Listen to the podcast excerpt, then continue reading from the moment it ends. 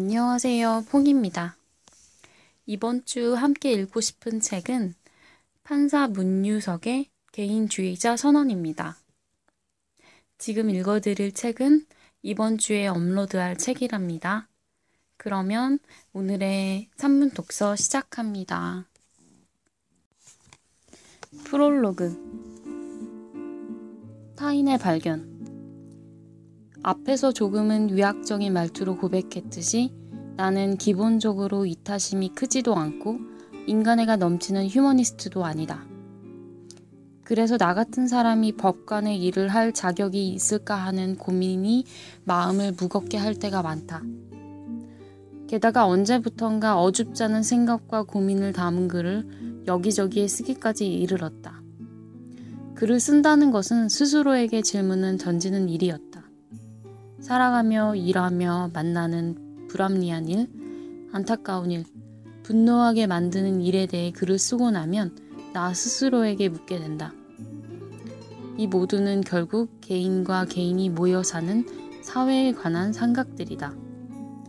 왜 소소한 일상 속을 살아가며 책을 읽으며 영화를 보며 신문을 읽으며 일을 하며 자꾸만 이런 생각을 하게 되는 것일까? 분명히 난 내 삶이 우선인 개인주의자고 남의 일에 시시콜콜 관심 없으며 누가 뭐라 하던 내 방식의 행복을 최대한 누리다 살다 가고 싶을 뿐인데 곰곰이 생각해보니 알 것 같았다.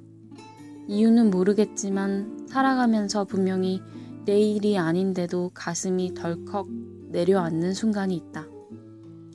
피가 거꾸로 솟는 순간들이 있다. 나도 모르게 눈물이 주책 없이 줄줄 흐르는 순간들이 있다. 잘난 과학이 그걸 거울 뉴런의 작용이라고 하든 옥시토신 호르몬의 분비라고 하든 갱년기 증세라고 하든 내 몸과 마음이 격렬하게 반응하는 순간들이 있다. 나와 아무 상관없는데도 지하 주차장에서 일하며 힘겹게 공부하는 젊은이가 부잣집 사모님 앞에 잘못 없이 무릎 꿇고 고개 숙이는 꼴을 보면 피가 거꾸로 솟아 앞이 아득해진다. 한남대교를 지날 때마다 10년 넘도록 마주치는 실종된 송혜희 씨 좀 찾아주세요. 현수막은 여전히 가슴을 덜컥 내려앉게 만든다. 그 현수막을 아이 아빠가 16년째 새 것으로 바꿔 걸고 있다는 걸 뒤늦게 알고는 나도 모르게 눈물을 흘리지 않을 수 없었다. 그리고 나뿐 아니라 모두가 경험한 순간이 있다. 눈앞에서 수많은 아이들이 시퍼런 바닷속으로 사라지는 다시 생각하기도 끔찍한 순간. 몸이 떨리고 무섭고 무력하고 울음조차 안 나오는 시간들을 경험하며 조금씩 깨달았다. 우리가 당연하게 여기는 평온한 일상이라는 것이 얼마나 쉽게 깨져버리는 유리 같은 것인지, 우리 하나하나는 얼마나 무력한지, 우리가 문명이라 부르고 사회라고 부르는 것이 얼마나 허약한지, 그리고 나와 아무 상관없어도 타인들이 고통을 당하는 옆에서 나 혼자 행복한 일상을 누린다는 것이 얼마나 죄스럽고 마음이 무거운 일인지. 평범한 일상에서도 이런 순간들을 피할 수가 없는데 하물며 상처 주고 상처받아 피 철철 흘리는 사람들을 늘 만나야 하는 법정에서는 또 어떻겠는가? 솔직히 내가 쓰는 글의 출발점에는 나같이 이기적이고 무심한 사람조차 자꾸 접하다 보니 결국은 깨닫고 느낄 수밖에 없는 것들이 있더라. 하물며 나보다 훨씬 따뜻한 가슴을 가진 분들이 이런 일들을 보고 듣는다면 어떻겠나? 내가 겪은 것들을 알려드리기라도 하고 싶다는 안타까움이 있다. 그동안 여, 이곳 저곳에 쓴 글을 다시 읽어보니 결국 모두 같은 얘기를 하고 있다는 생각이 들었다. 개인주의자인 나의 눈으로 본 세상의 여러 얼굴들이다. 나의 시선이 보편 타당할 것이라는 기대는 하지 않는다. 오히려 우리 사회에 살면서 내가 유독 먼 몇 변방의 특이한 별에서 온 이방인처럼 느껴질 때도 많았다. 그런데 불현듯 알고 보면 나와 비슷한 별에서 온 사람들이 꽤 많은데 단지 목소리 큰 사람들 사이에 묻혀 눈에 안 띄는 것 아닐까 하는 생각이 들었다. 그 생각에 용기를 내어 더 솔직하게 내 생각들을 털어놓기로 했다.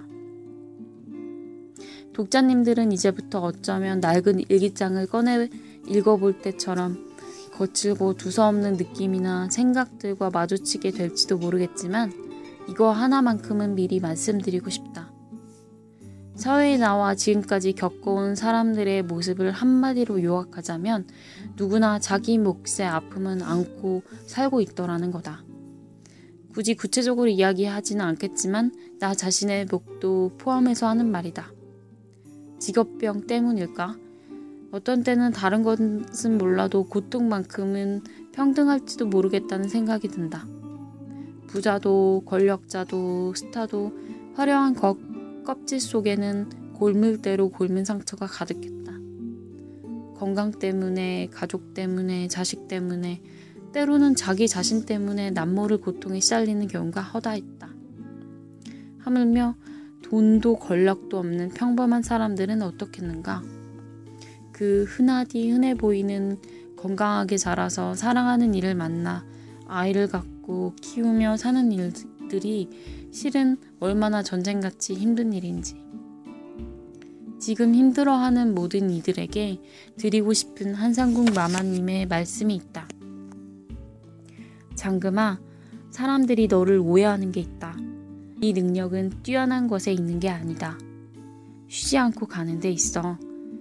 모두가 그만두는 때에 눈을 동그랗게 뜨고 다시 시작하는 것. 너는 얼음 속에 던져 있어도 꽃을 피우는 꽃이야.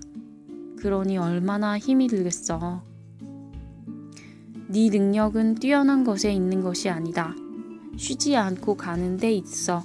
라고 격려해 주면서도 끝에는 그러니 얼마나 힘이 들겠어 라며 알아주는 마음. 우리 서로에게 이것이 필요한 시대가 아닐까?